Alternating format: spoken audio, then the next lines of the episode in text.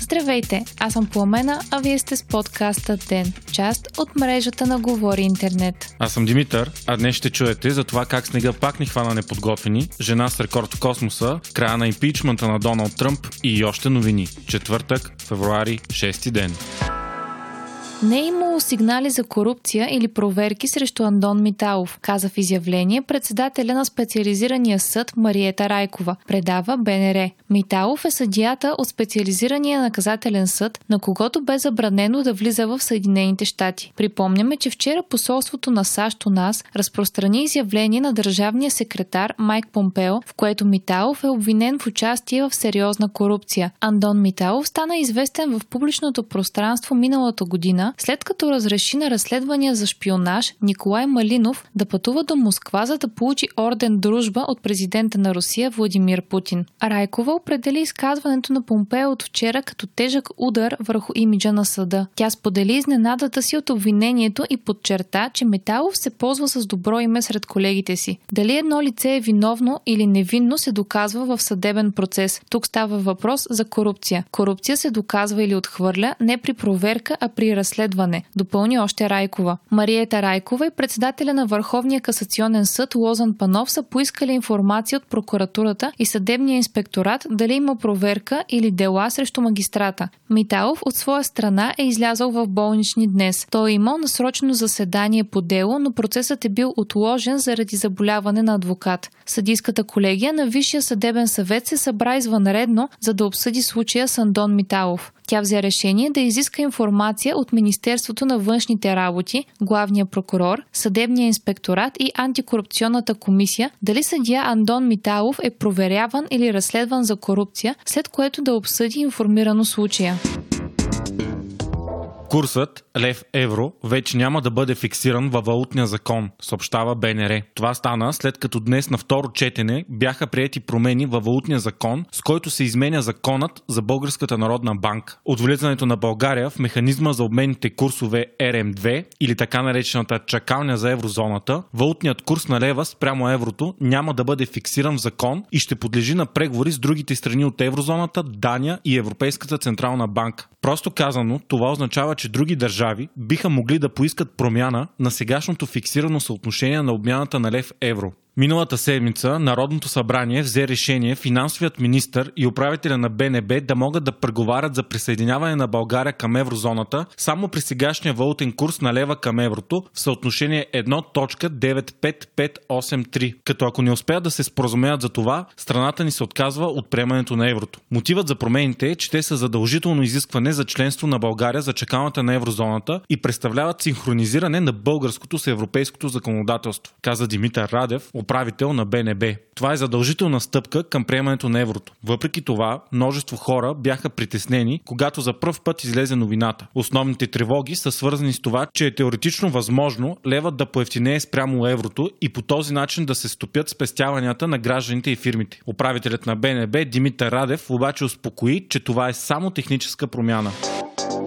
Силният снеговалеж и вятър причиниха бедствено положение на места, затворени пътища и отменени влакове. Най-тежка е обстановката в северна България. Проходите Шипка и Ториански са затворени, а пътниците в нощния влак София-Варна са стояли близо 7 часа на гара Горна Оряховица поради скъсана контактна мрежа. По последна информация, проходът Република вече е отворен. През нощта и днес е имало много закъсали автомобили и ограничения по пътищата. В област Стара Загора 120 закъсали в снега души са били спасени, съобщи областният управител Гергана Михова, цитирана от BTV. Те са били изведени в тъмната част на денонощието заради аварийни ситуации. Пътната агенция призова да се избягват пътувания в Родопите и източна България. Според много хора, пътуващи днес, пътната обстановка в страната е тежка. Не се очакват нови силни снеговалежи, но вероятността от поледици през следващите няколко дни е много голяма. Призоваваме пътуващите през уикенда да го правят с повишено внимание. Можете да се информирате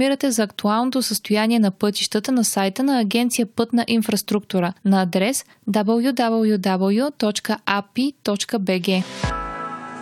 Президентът на САЩ, Доналд Тръмп, беше оправдан от Сената по всички обвинения в разследването за импичмент, съобщава BBC. Сенатът, управляван от републиканците, гласува в полза на Тръмп и по двете обвинения за злоупотреба с власт и възпрепятстване на Конгреса. По първото обвинение Тръмп бе оправдан с 52 срещу 48 гласа, по второто с 53 срещу 47. За разликата е отговорен републиканецът и бивш кандидат президент Мит Ромни, който гласува срещу Тръмп по обвинението за злоупотреба с власт. Процесът започна след като декември миналата година долната камера на Конгреса на САЩ реши, че Тръмп трябва да бъде подложен на импичмент. Обвиненията към него бяха свързани с упражняването на натиск върху Украина чрез спиране на помощи към държавата. Според демократите, Тръмп е искал разследване на сина на Джо Байден от страна на украинската държава. Именно Байден се смята за основен претендент за кандидат-президент на демократите в изборите тази година. Така Доналд Тръмп стана третият президент в историята на САЩ, който е оправдан в процеса за импичмент. Публикация в Twitter Тръмп отново определи процеса като измама, а предизборния му щаб пусна официално изявление, в което казва Демократите знаят, че не могат да го победят и затова започнаха процеса по импичмент. Тръмп продължава да се подготвя за новите президентски избори в САЩ през 2020 година. Според социологическата агенция Галъп, президентът е достигнал нов връх на одобрение сред гласоподавателите в САЩ 49%.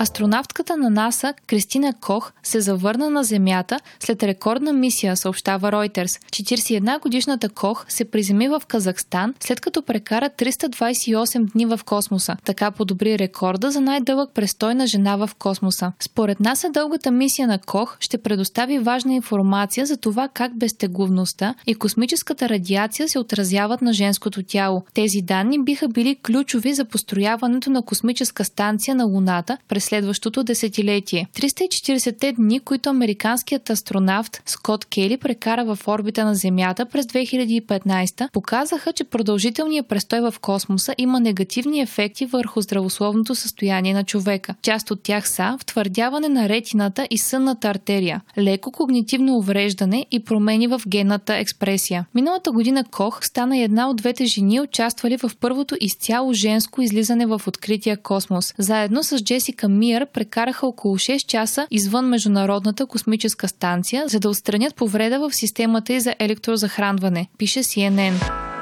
Вие слушахте подкаста Ден. Ден е част от мрежата на Говори Интернет. Водещи Пламена Крумова и Димитър Панайотов. Аудиомонтаж Антон Велев. Ако искате да не изпускате епизод на ден, не забравяйте да се абонирате в Spotify, Google Podcast или да ни оцените в Apple iTunes.